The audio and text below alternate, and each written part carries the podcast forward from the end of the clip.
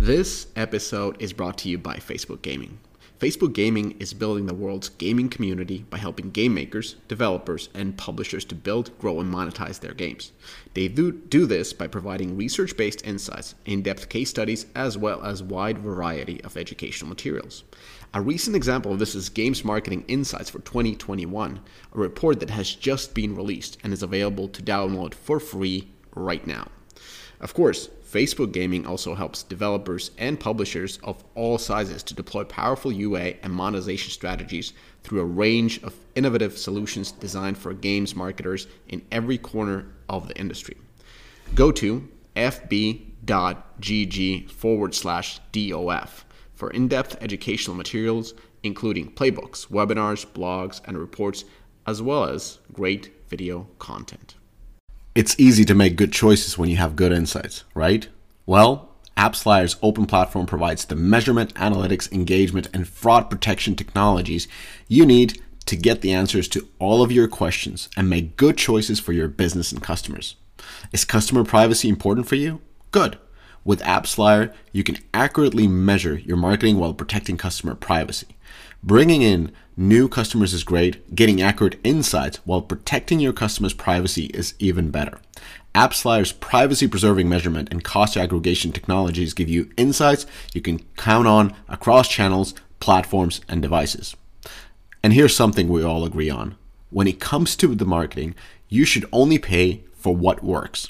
AppsFlyer's incremental lift testing makes it easy to make good choices for your marketing budget through accurate, unbiased insights into the true value of your marketing outcomes. Are you ready to start making good choices? Great. Go to appsflyer.com and get yourself an attribution partner you deserve. We pretty much use just about every single product that uh, ironSource offers. We're, we're, completely integrated with the platform. Of course, the mediation products, all ad ad products, and the company that can assist us in doing UA and monetization and all the uh, additional products that come along with it. It takes a lot of uh, headache away from us. Takes a lot of the hard, busy work off of our hands. Having a kind of an all-in-one platform. You just heard Andrew Stone He's the CEO at Random Logic Games, who use ironSource's platform to grow their games in the smartest way possible.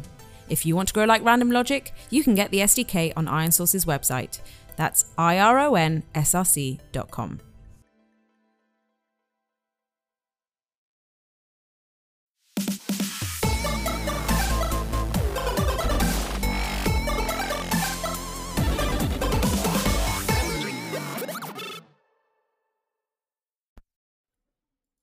Welcome, welcome, welcome, everybody, to This Week in Games 190, uh, 149, not 94.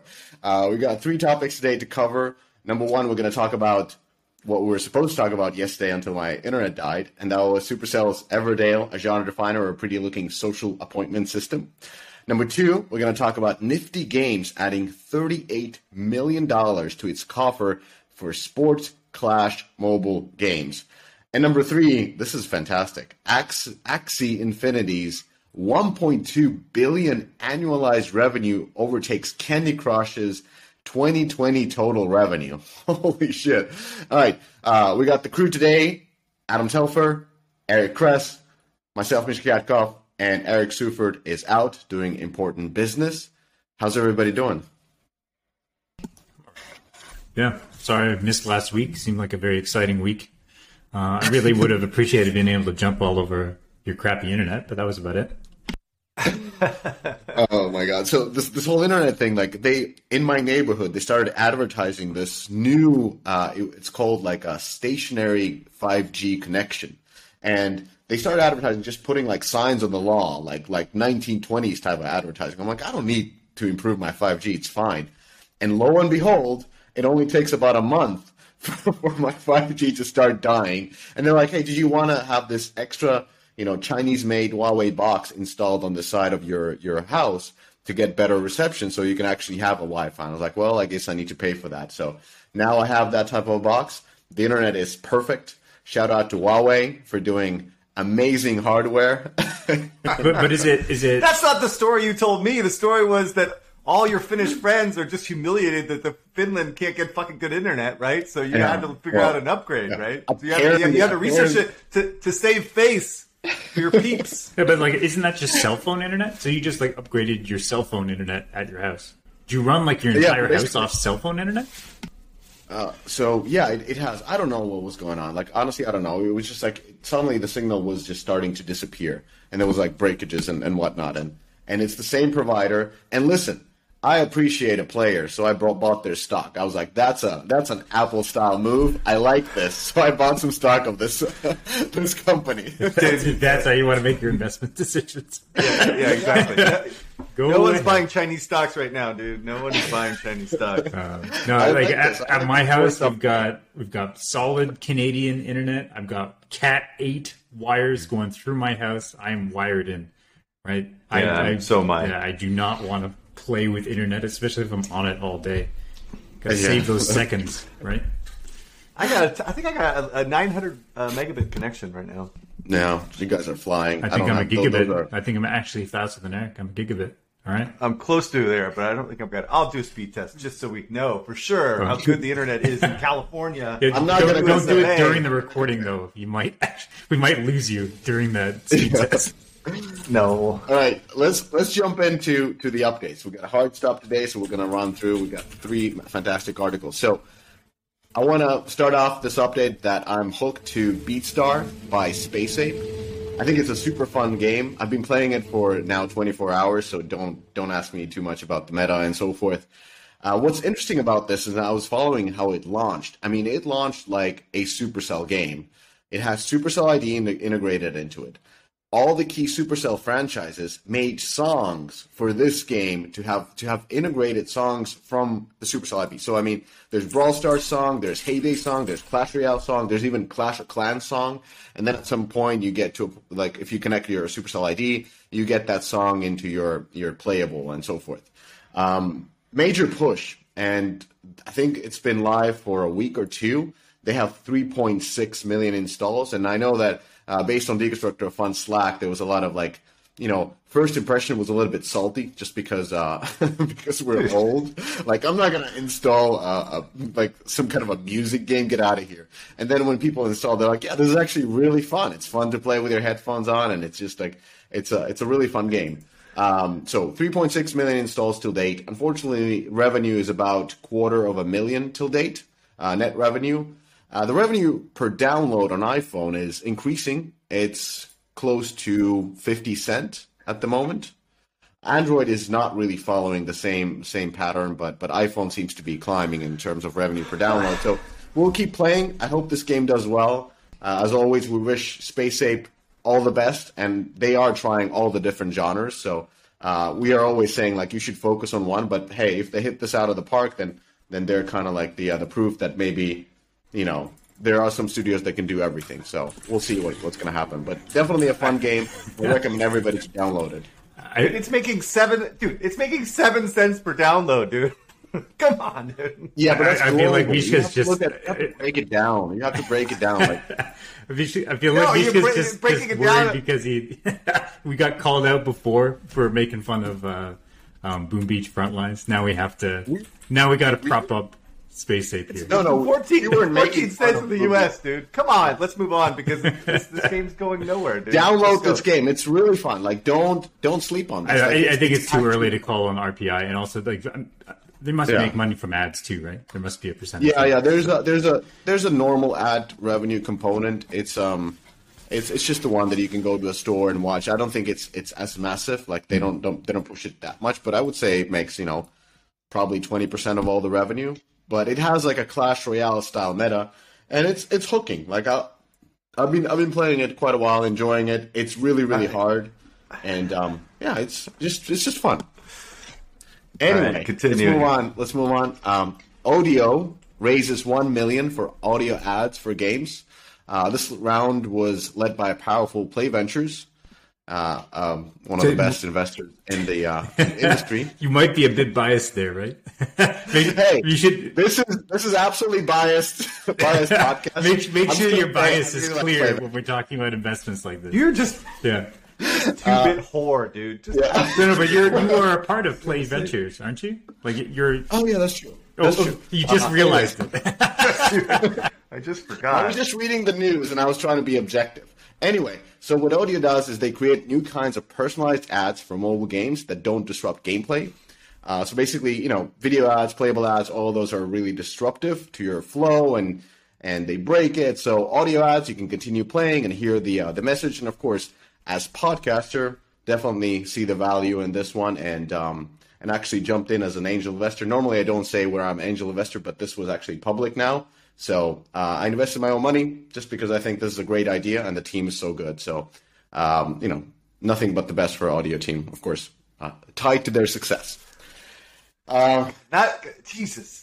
Yeah, I, I, I, feel I feel a little dirty. You know, not only are you a, a play we're, we're talking about NFTs and now we're, we're, talking about NFTs being pump and dump schemes, and here we go. Let's talk about audio.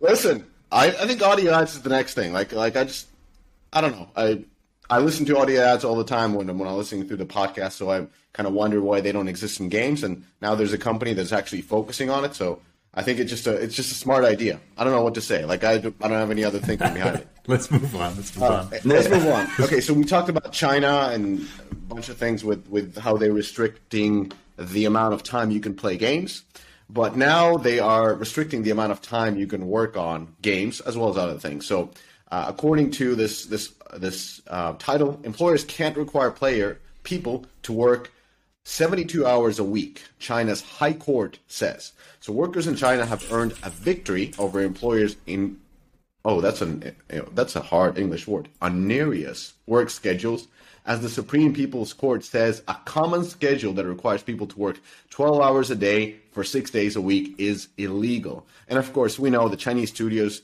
have this brutal 996 working schedule so you come at 9, you leave at 9 6 times a, 6 days a week. And in recent years, several workers deaths have been linked to these schedules, which are common in tech industry. And frankly, I'll be honest, I support this not only from the perspective of a lazy Western developer. I mean, we're all lazy compared to compared to these these working schedule, but even just from the point of view of people working there. I mean, uh, with, with such a crazy hours, I know that the churn rate uh, of people inside the company is, is really high. Like back in the days, I remember that that 50% of the people were leaving a company inside the years in a gaming company. So uh, I hope that they get to a position where it's more sustainable, and through that you can have actually people, you know, staying for the company for a longer time and and actually enjoying enjoying their time. And and of course, it's clearly extremely damaging to individuals. I mean, we see people, you know, committing suicide or dying. So, so this I'm all China. What do you think happens in China? I mean, come on whatever. Let's. What? Well, I hope I hope good things happen for this. So this is. A, I mean, it's a big thing. It's a it's a high court is ruling that this is illegal. So so it's um you know hoping hoping all the best. And um, finally, we did a podcast came out earlier this week.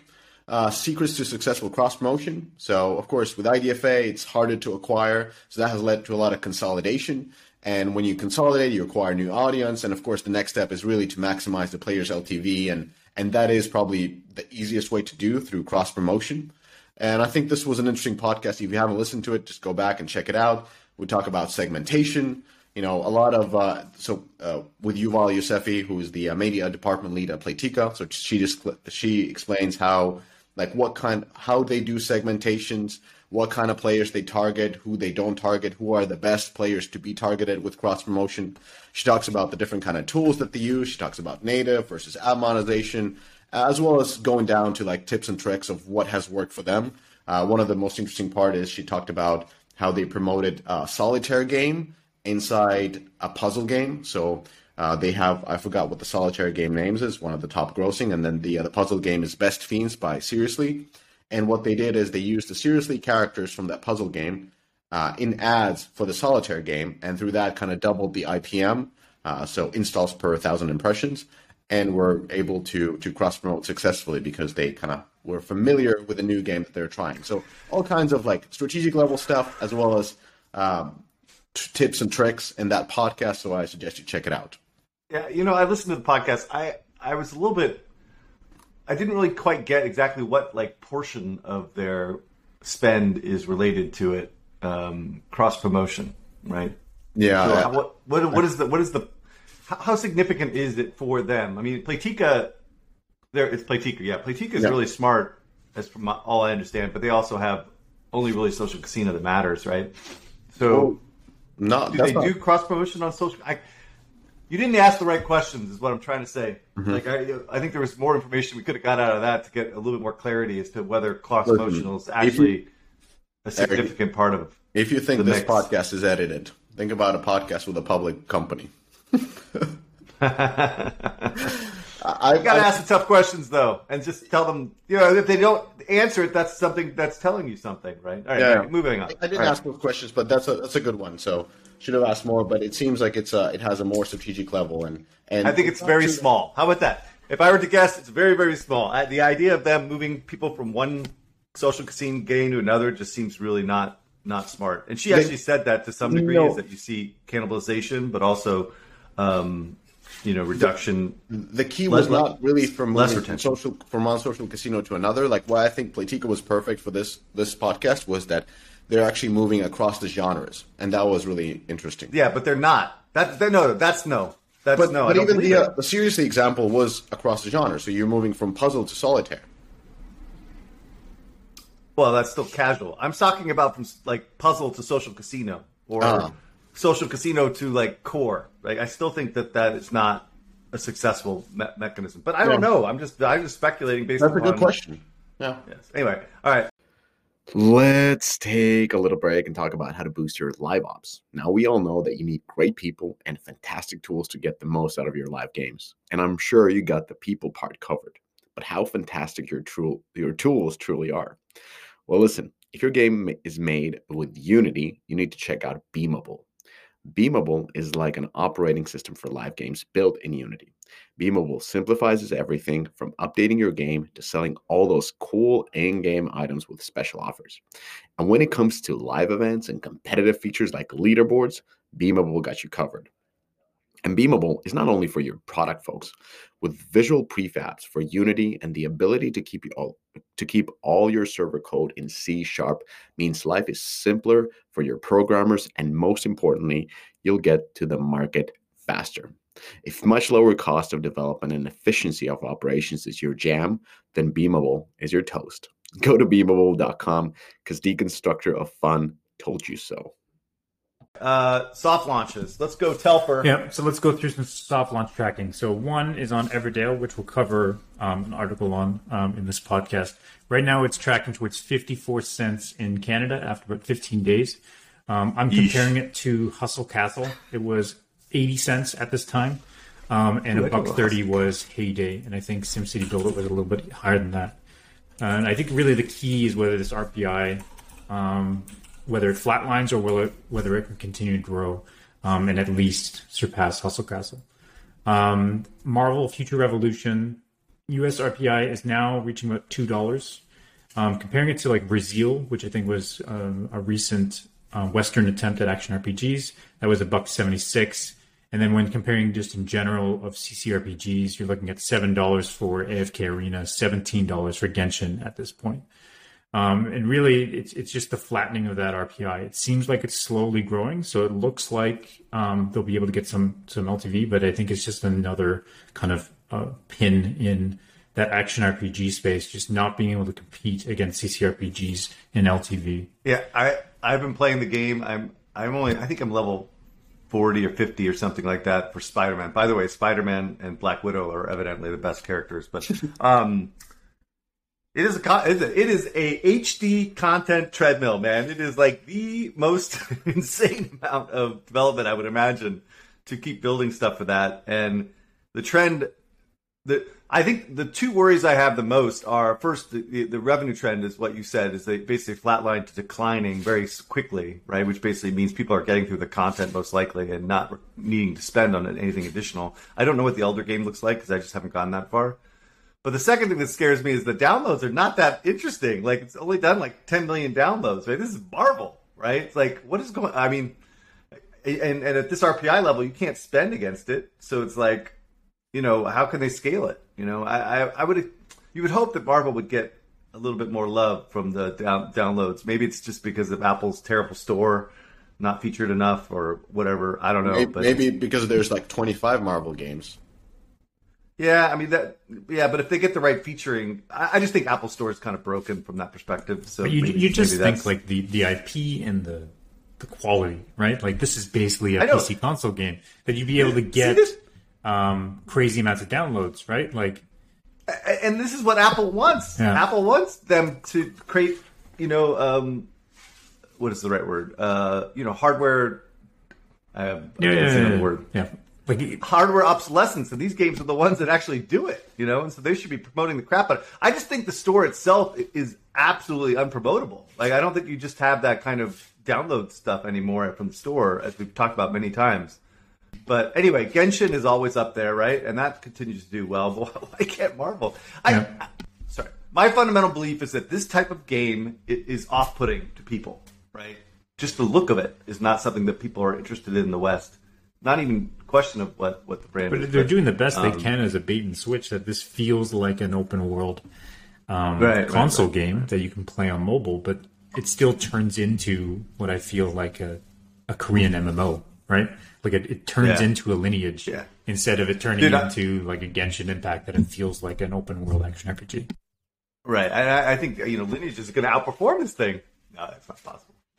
But on the revenue basis, it will. I know. I haven't played it long enough to, to get a, a solid perspective. I, I need to do that. Um, on Let's play Clash- Beatstar. Sorry, go ahead. What? Just play Beatstar. Sorry, I think this is a little bit more relevant uh, for me. Uh, no- nothing, nothing against That's what I was Beatstar. Beatstar's a great game for the model that they're going after. It's just not super relevant for what I'm working on. What a terrible name, too. Uh, Um, I, I didn't say that. I think it's fine. Uh, anyways, Clash Quest, um, the other Supercell game, because that came out about two months ago, right? Um, Oh, Canadian RPI is now flatlining around one uh, thirty. Um, two months after launch, comparing it to, to Empires and Puzzles, which I think is the high end comp here, they were at two thirty, and Legend of Solgard, which I think is a low end comp, it's about buck forty. Um, so it looks like, at least from Clash Quest perspective, that they're probably going to do further work. Likely, um, you know, combination of retention and monetization issues there. Um, so hoping that uh, they can work on that because I, I think the core gameplay is great. I think you just need to add more depth in terms of gameplay modes.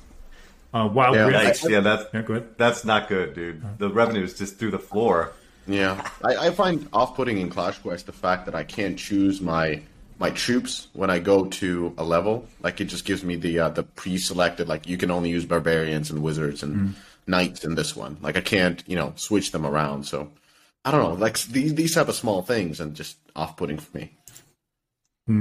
Wild Rift. So going back to our bet. Um, so since the launch in March and looking only at the West, so this is the filter that we're doing for our bet, it's now reached about 26.5 million net revenue on 19 million downloads. So that's roughly about a buck 40 RPI, which I think is higher than we all expected at that point. And it's tracking, like if you just kind of forecast out the current trend, it's going to track towards somewhere around 50, met, 50 million net revenue uh, for the year. Um, that's what I've got. But who wins? Me, right?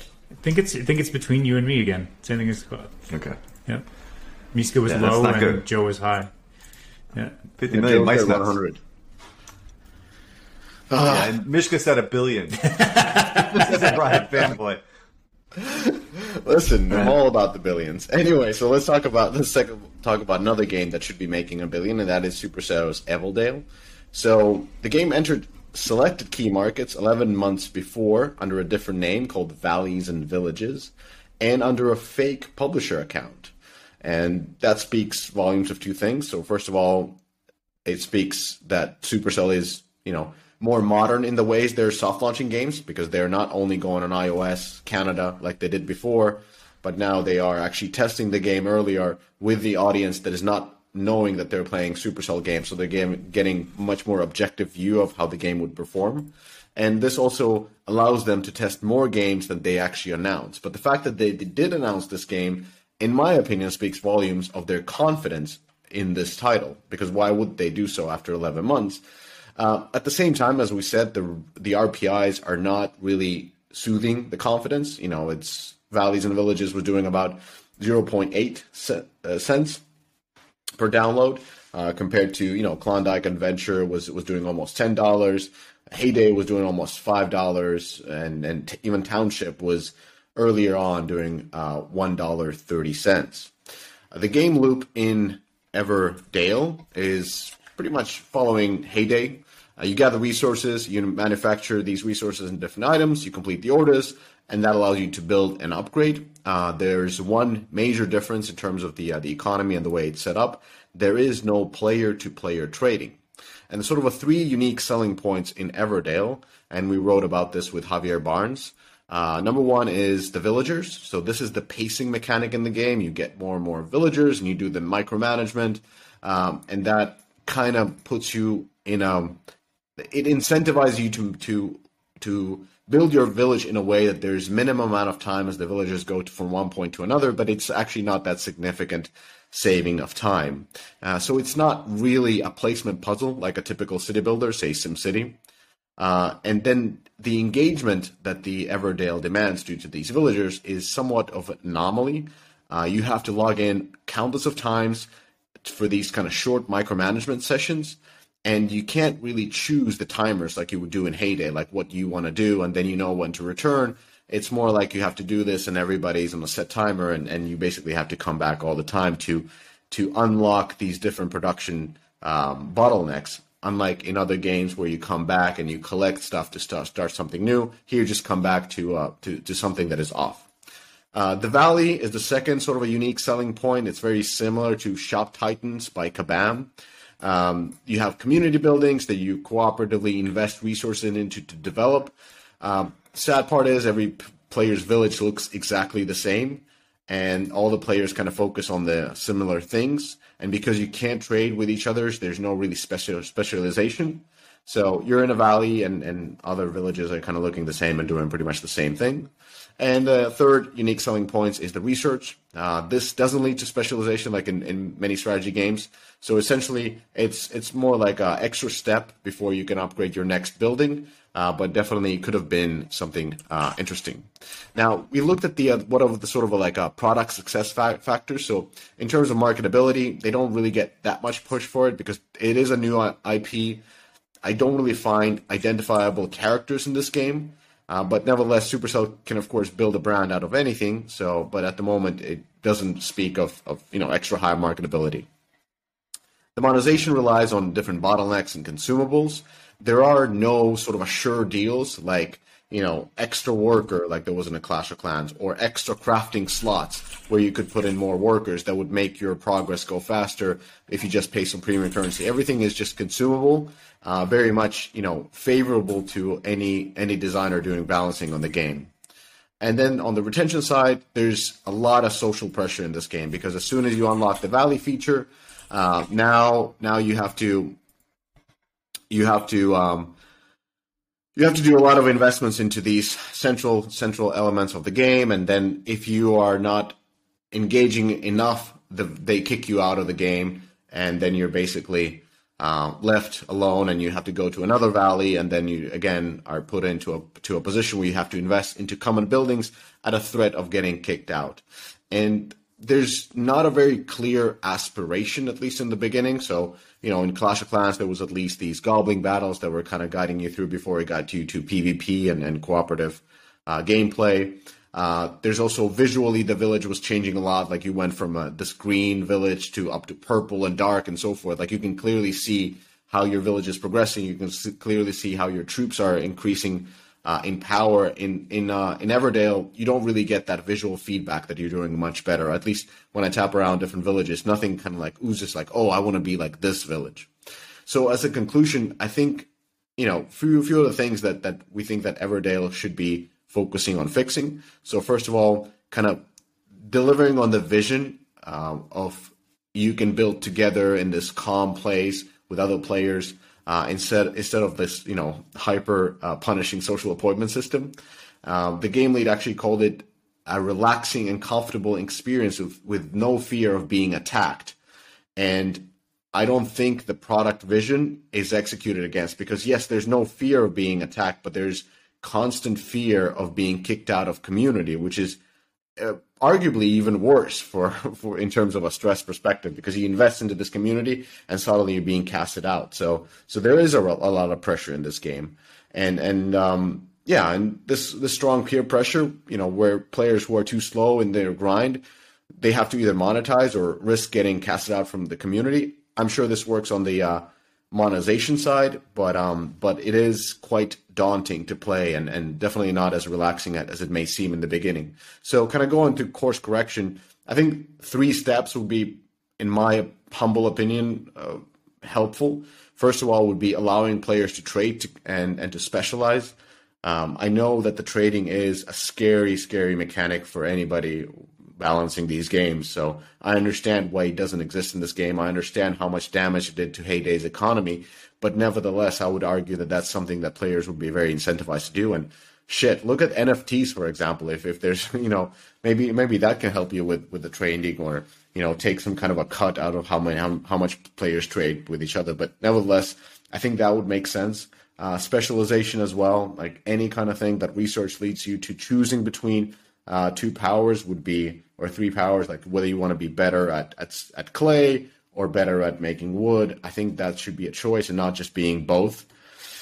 Uh, number two would be, you know, making it safe to invest into this valley. So at the moment, it's you invest, and if there's anything coming through, and you, are you're being kicked out of the game, and it just feels unfair and and makes you kind of wonder if you want to continue playing in another valley and start from the beginning, making new friends. And number three is the uh, breaking of the monotonous grind uh, with some kind of a city building element. So I, you know, I talked to Nauseous about Northgard, but but that's that game has pushback elements, and I think the pushback elements as well as in SimCity make the city building more interesting. Like there's there are things happening in the game that you have to react to. It's not only like this monotonous grind, just more and more and more resources that you have to deliver, or you get kicked out, work, work, work. It's more like you know you have to optimize your town. There's there's things happening. So ultimately, I think the idea is really, really cool. Uh, it's an MMO for a very wide casual audience. And I just think that if Supercell is unable to execute on this, I'm, I'm sure uh, somebody else will because it is a great idea. And, you know, the game looks good. It's just not quite there yet. Any opinions, guys? I fell asleep, but um, I would say that. Uh I agree with you that this is actually a great concept, something that I've been talking about for a long time. Um, I don't think the execution is quite good right now, but it looks like they're going to just keep supporting and keep adding stuff, and we'll see if they can make it more compelling. But right now, it doesn't look like it's going to go anywhere, in my opinion. But I think it's something to keep keep an eye out. Yeah. Yeah, this yeah, one's a risky one for Supercell, right? Like the the fundamental change to how they they focus on workers and micromanagement um, makes for very different session design than I'm used to on mobile. It makes it very difficult for me to play it personally. Um, and then on top of that, the the social mechanics, which I feel like is the real strategy for this game for how it wants to attack the market. What you'd expect is actually it move you know slightly more core, it to have less downloads and to be able to retain those players even better. But the RPI trends don't suggest that that's happening. Um, and that could be that you know RPI is a mixture of retention and monetization, and they just don't have the monetization mechanics there. And my hope is is that they can see something underlying, but it, feels like the major value add, which is what sold me on this concept of those, you know, almost four x level um, like map of, of collaboration and cooperation, um, isn't fully realized yet. So that's really yeah. what I'd, I'd love for them to be able to focus on and fix. Um, it's just odd that they, they chose to do it under the Supercell banner versus under the old banner. But to be honest, like Supercell does so many of these unorthodox moves, and I would definitely see them just continually support this thing in, in soft launch until we get that right. Yeah, I, I think so too. Have you? Um, I forgot what I was supposed to say. Huh, man, I forgot. All right, moving on to nifty games. Okay, the reason this is hitting my radar is first of all, I have a few Kabam friends that I think work there, but also because one of my good friends invested in this company. Um, and uh, also that they have the license for NFL and NBA, which is not easy to get, and I think are some of the most under monetized assets on the store, frankly, uh, primarily because of EA. Uh, but So they have raised another 38 million to in their coffers to support their sports clash mobile games. So they have two games in soft launch: NFL Clash and NBA Clash. Um, they say in the, in the in the note that most of the money is going to be used to help launch the games. Uh, Peter Moore, who is an executive at EA, who is a cool guy, um, if you ever met him, uh, is joining as a board member. This is a big PR push. Um, they have Vulcan as an investor amongst many others. Um, so, and in the article, it's kind of funny. It's like this is the kind of this is this is a quote from the CEO. He's like, this this kind of funding is something that Nifty couldn't have dreamed about when it started in 2018. But since that time, we've gone through a pandemic in which games have seen a huge surge and venture funding boom. So this sums it up.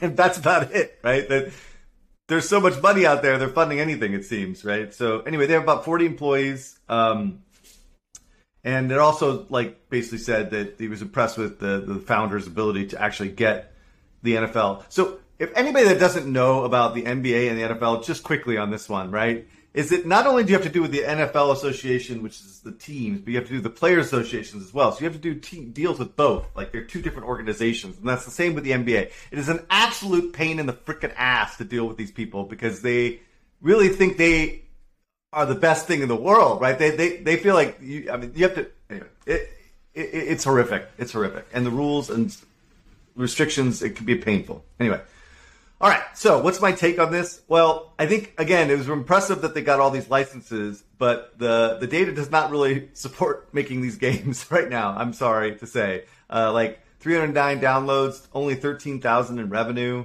Um, and if you pull out Canada, it's like 17,000 downloads and 6,000 in revenue. And the US is like 31 cent RPI. Now, it seems like they are making additions and uh, updates to these games, but these games don't look like they can scale or perform extremely well. Um, and I and even with with the license, it's even more expensive, right? So like scaling it with with MUA does not make a whole lot of sense, in my humble opinion.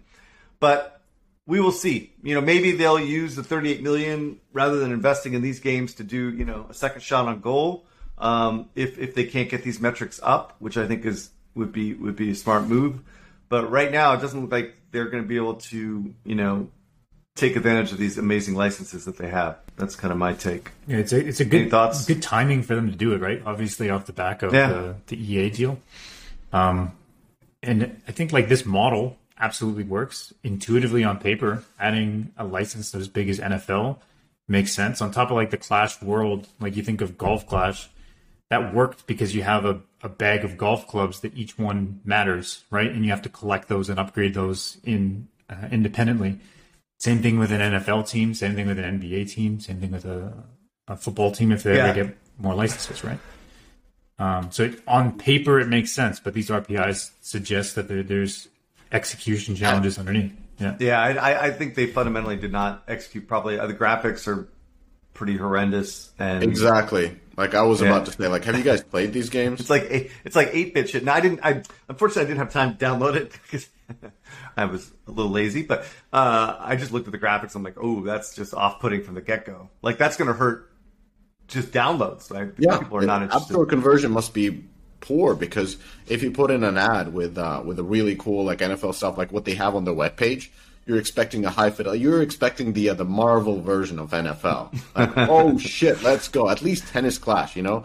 And then yeah, golf clash and tennis clash are not bad looking games, you know. Yeah. So. And then you go to the App Store page, you're like, wait a minute, is this a hoax? Like, what's going on here? the 38 million that I've been raised off of those execution challenges. Who who raised this? And, and I'm assuming that they, they looked at detail about those challenges. Yeah, I don't know. Hmm. That's why that's you know, I'm a little bit surprised that they chased this with 38 million, given where they're at with the um, with the quality of the games, but then also the metrics that they're seeing, because this just really happened recently. But oh, are know, they getting we'll just like I'm sure I'm sure my, my buddy's going to call me and give me give me hard time. Yeah, so. yeah but but let's be honest. Let's be said. honest.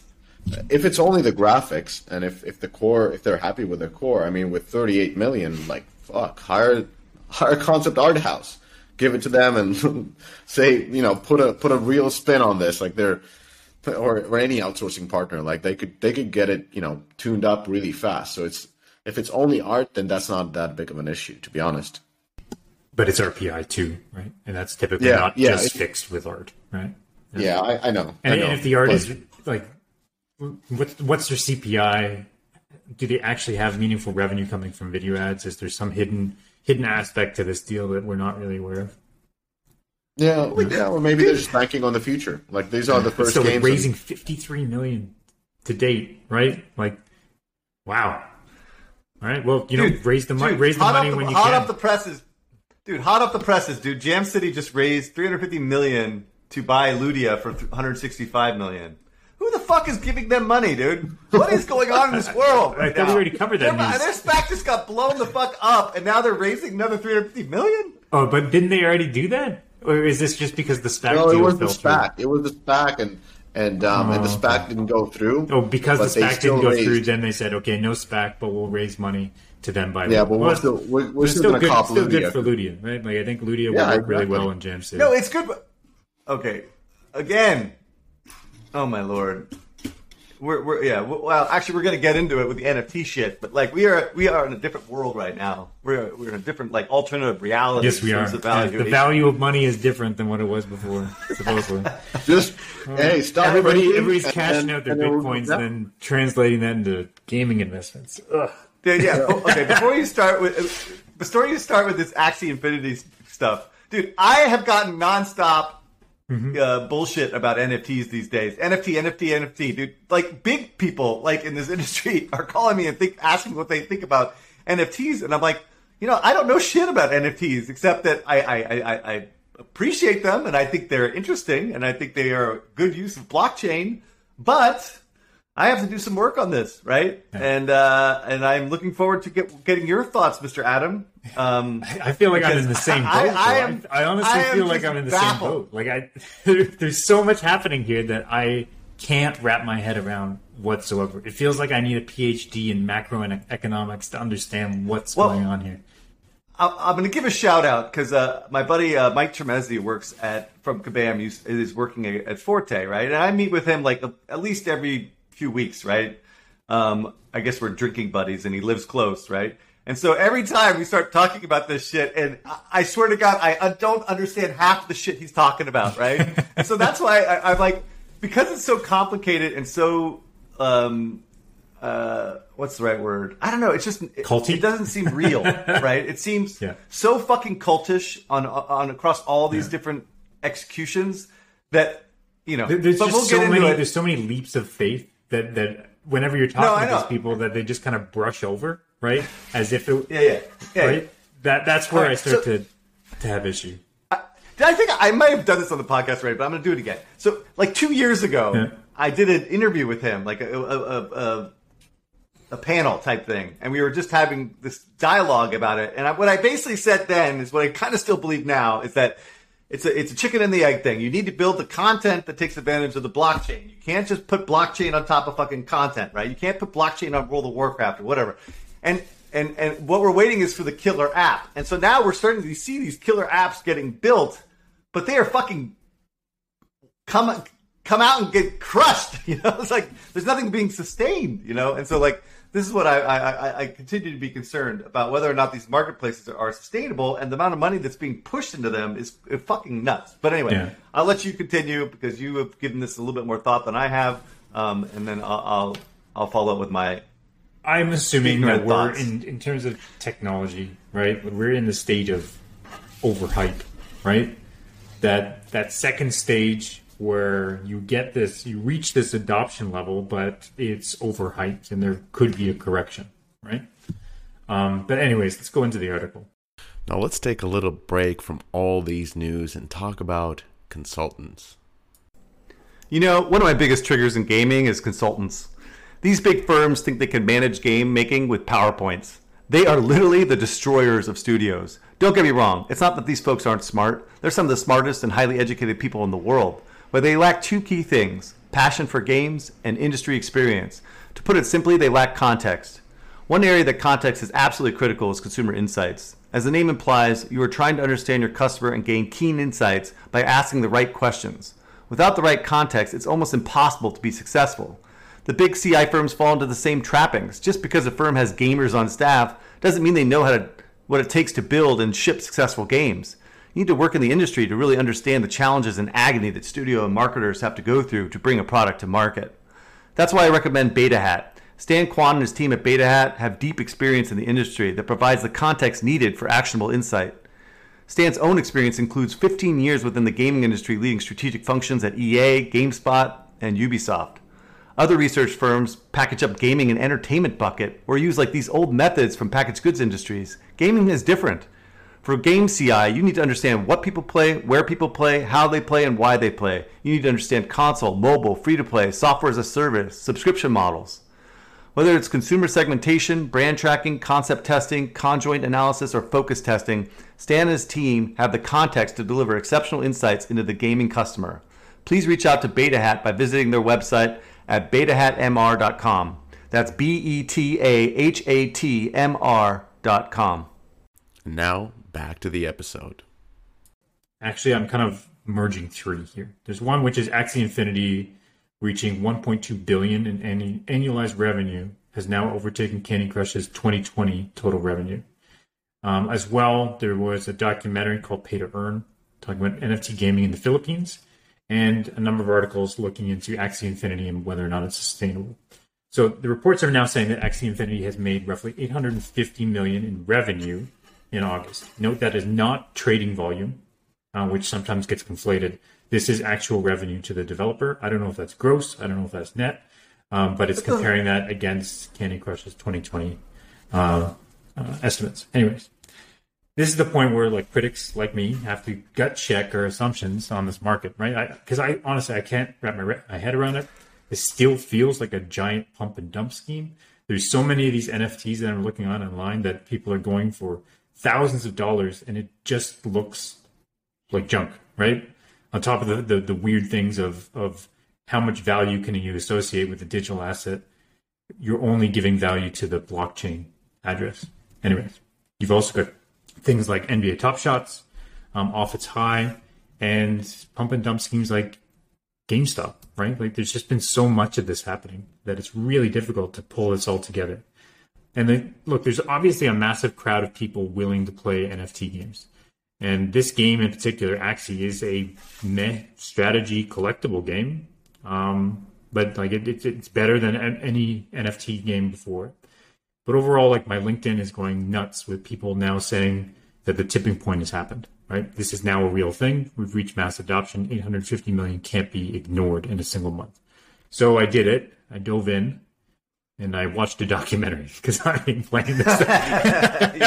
you're, you're, so brave. I'm so, so brave. brave. I watched a documentary on YouTube. why didn't Why didn't you buy some shit, dude? I'm not going to spend a ton of money. Like, what is it? Like seven hundred dollars to enter into this market? I'm not to do that.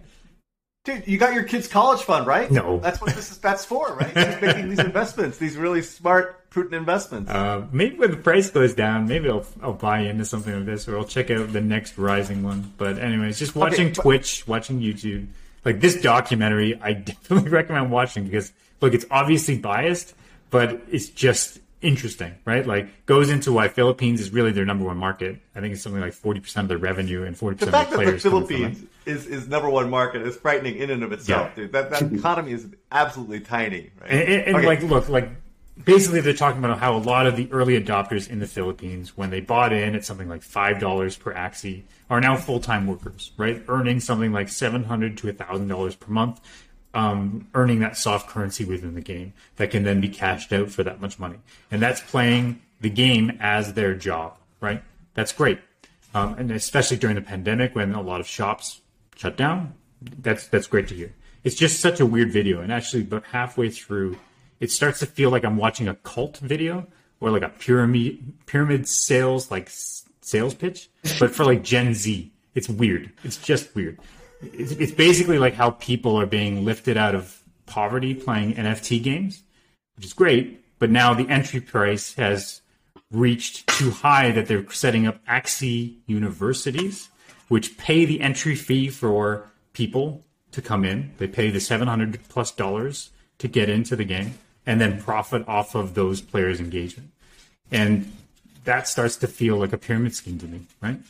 And comparing this video, I think, to, to a recent post, which is on is actually sustainable. It makes the point that the value of Axie's tokens are really just tied to the influx of new players.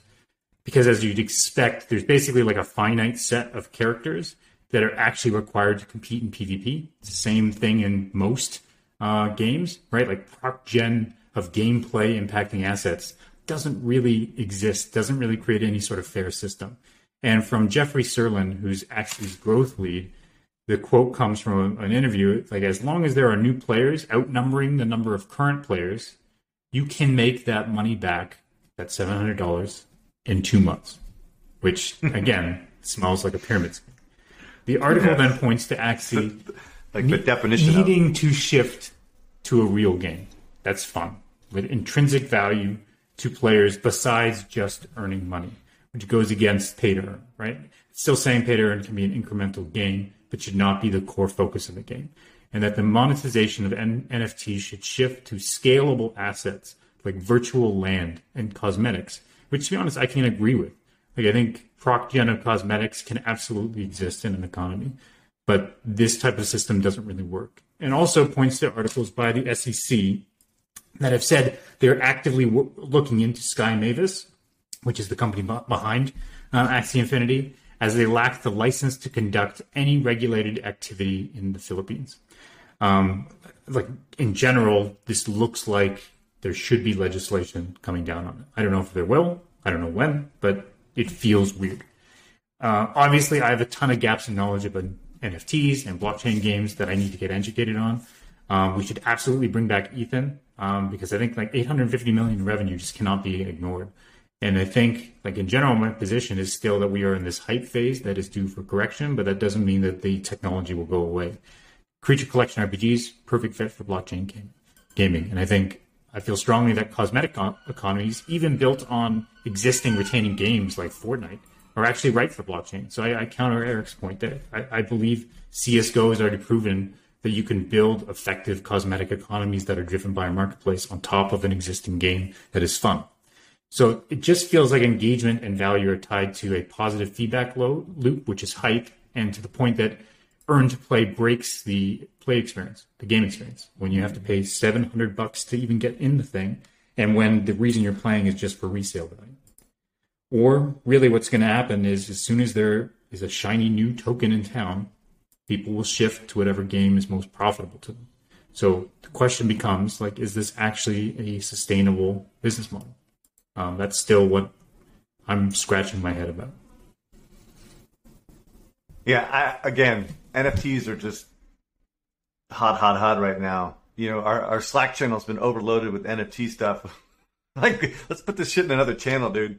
Um, but I get, but at the end of the day, like, you know, we, there's all I, actually I was reading the article that you posted and, and it's just a it, it is a total like meme you know it's like this guy who is involved with this NFT uh, is pumping this thing up right talking about the first thing is annualizing a run rate for uh, after 30 days is just not smart at all right like that is a clear like manipulation of data whether or not that data is real, I don't even know. Well, to be honest, well, keep in mind, keep in mind what they're talking about: 850 million in one month, right? Which is August. I think that's already a data point we should take. The whole like comparison to Candy Crush's year rate, like yeah, they had this massive spike at the end, the 850 million. Before that point, they had the revenue was nowhere close to that, right? But if you do look no, no, at the no, trailing 12 versus the the 12 months that they're comparing to Candy Crush, yeah, it's no, no. They're saying that within the last 30 days, they're on a run rate to do 850 million. Is that it? Or 1.2 billion. Yes. I, I think that's the, the way it reads to me. But, but again, like, I, I, regardless of what the data is, I don't believe anything that they're saying, to be honest. But like, but if you look at NBA Top Shot, when things are going well, of course we see all these announcements and stuff. They did like 230 million in gross sales in, in February, right? which of, of, which they took 5%. This is the top shot, right? So that's a $138 million run rate, you know, at that time for Top Shot. And they raised 250 million at a value of 2.6 billion at the time, right? So, and, and that made sense because their run rate was amazing. But monthly revenue fell from 230 to 53, down 76 by June. And then 34 in July, right? So run rate went from 138 million to 20 million for their revenue. so it's like, yeah, you can do all the run rates you want, right? But that, and now the company I think is worth over four billion or something insane, right? And so with Top Shot, there was all kinds of structural issues. The website was crashing, transactions weren't going through, and the big thing was that you couldn't take the money out, right? So there were like some they were claiming some fraud detection thing, right? But that's bullshit, right? It took 21 days to 40 days to get your money out of this whole system, right? With relatively significant fees. So it was an artificial economy driven by lack of liquidity more than anything, right? So that was just total horseshit. But we don't see any coverage of that. All we saw was the, you see coverage about like the 250 million or 230 million gross sales they did the first first month, right? Yeah, which is, so, which, to be honest, c- comes back to the beginning of the podcast. We have to be very clear about what investments we go into because it's we can't be hypocritical of the types of articles that we're, we're covering here, right? Where they're basically propping up Axie, propping up NBA Top Shots because most of the writers here are in those ecosystems, right? Um, yeah, we, we we can fall victim to this. Just I don't write any of this shit. What are you talking about? this is bullshit, dude. It's total horseshit. And Axie Infinity is going to be the same thing. Like, who's going to be left holding the bag? It is. It, it is a total Ponzi scheme in a lot of ways, right? All right. So, again, I am a believer in NFTs. I believe in digital ownership of items. I think that is a very, very, very, very big opportunity, right? But a lot of this stuff is crazy and cultish in its in its execution, and it's more of of, of the Bitcoin type folks as opposed to actually people designing and developing real ecosystems. You know that that that are real, right? It's just extremely unstable. It seems like it's built that way, you know. But this shit is happening, and so when I I because everyone's gotten so goddamn interested in it, I'm going to do a little bit of diligence on my own and talk to some people that are kind of experts out there that are they're doing it, including my buddies at, at uh, um, Forte, uh, and, and, they have the rally token, I guess. Uh, but we'll see what's real and what, what what how much of this hype is actually sustainable, you know, you know over over the long term. But again, I just want to be clear, like. I'm, digital ownership makes sense to me. Like owning digital assets, I think is something that is intrinsically interesting from the consumer perspective and and executing against that is going to be very very quote unquote lucrative. But the way these things are going right now is it's all it's all speculative. It's not it's not it doesn't seem to be real businesses. So but maybe I'm wrong. Maybe these are the this is what it looks like for first movers in this space, you know. So I don't know. Yeah. Any other thoughts, Adam? I, I, don't think you should be coming to Twig for NFT news. Obviously, we're the old guys in the room being like, "What the hell is going on on the ground floor?" No, I don't know. I, I feel like I feel like I feel like there's a lot of money going into this, and that's why all the products that are coming to the market are just too fast to the market. And there's and because we haven't seen till this date that these games can actually generate significant revenue a lot of so-called serious game developers haven't really invested into NFTs and, and haven't been making the push, or or they are by now, but their products are not yet out. So we're kind of seeing the first iterations of the products coming out with NFTs that don't really make that much sense, but they are just the only ones in the market, and that's why they're succeeding, and that's why their lifetime is so short. But I think in the future, I'm I'm as bullish as you guys about NFT. I think it just needs a little bit of a time for more um, you know seasoned developers to come in with products that actually make sense where the nft is is a crucial part of, of the whole whole economy I, I yeah and so like i still feel I, like I, the nft portion can be cosmetic and optional like when we yeah. say like it has to be part of the core like I think this can exist in a Fortnite ecosystem where the gameplay is fun and retaining on its own. There's live content there pulling players back, but cosmetics is the the one system that NFTs touch which then is scalable and valuable yeah. given how much engagement the base game gets. But but you would have to have some kind of a trading then then in Fortnite. For example, like if you earn certain skin, then you should be able to also sell it. And then when you sell it, then Epic would take a cut out of that sale. Yeah, that's, that's literally how CS:GO and PUBG have on Steam. Yeah, I, I, mean, this is part of what my diligence are, is going to try to be, but the legal imp- implications of that are something that these big publishers can't do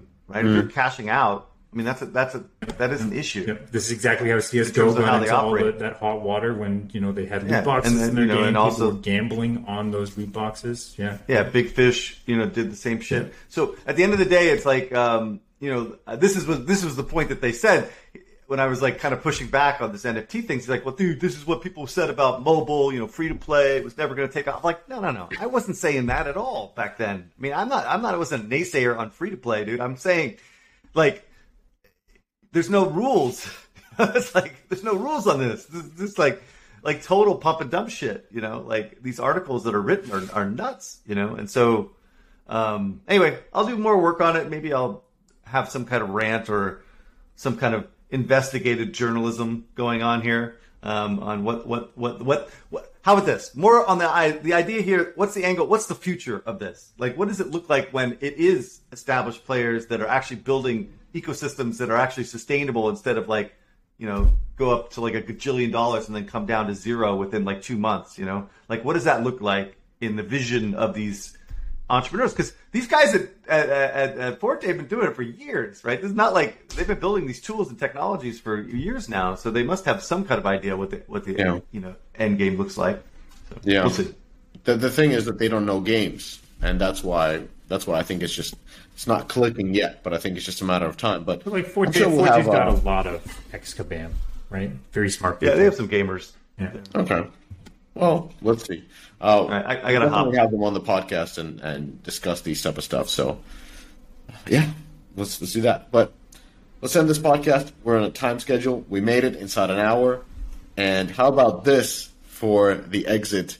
Exit for exit read. So, thank you for tuning in. Hope you enjoyed the podcast. If you did, please do share and comment. We appreciate all feedback and it helps with the algorithms. And remember, we love you guys. We appreciate you guys. Deconstructor of Fun, signing out. Uh, that was horrific. terrible. that was absolutely horrific.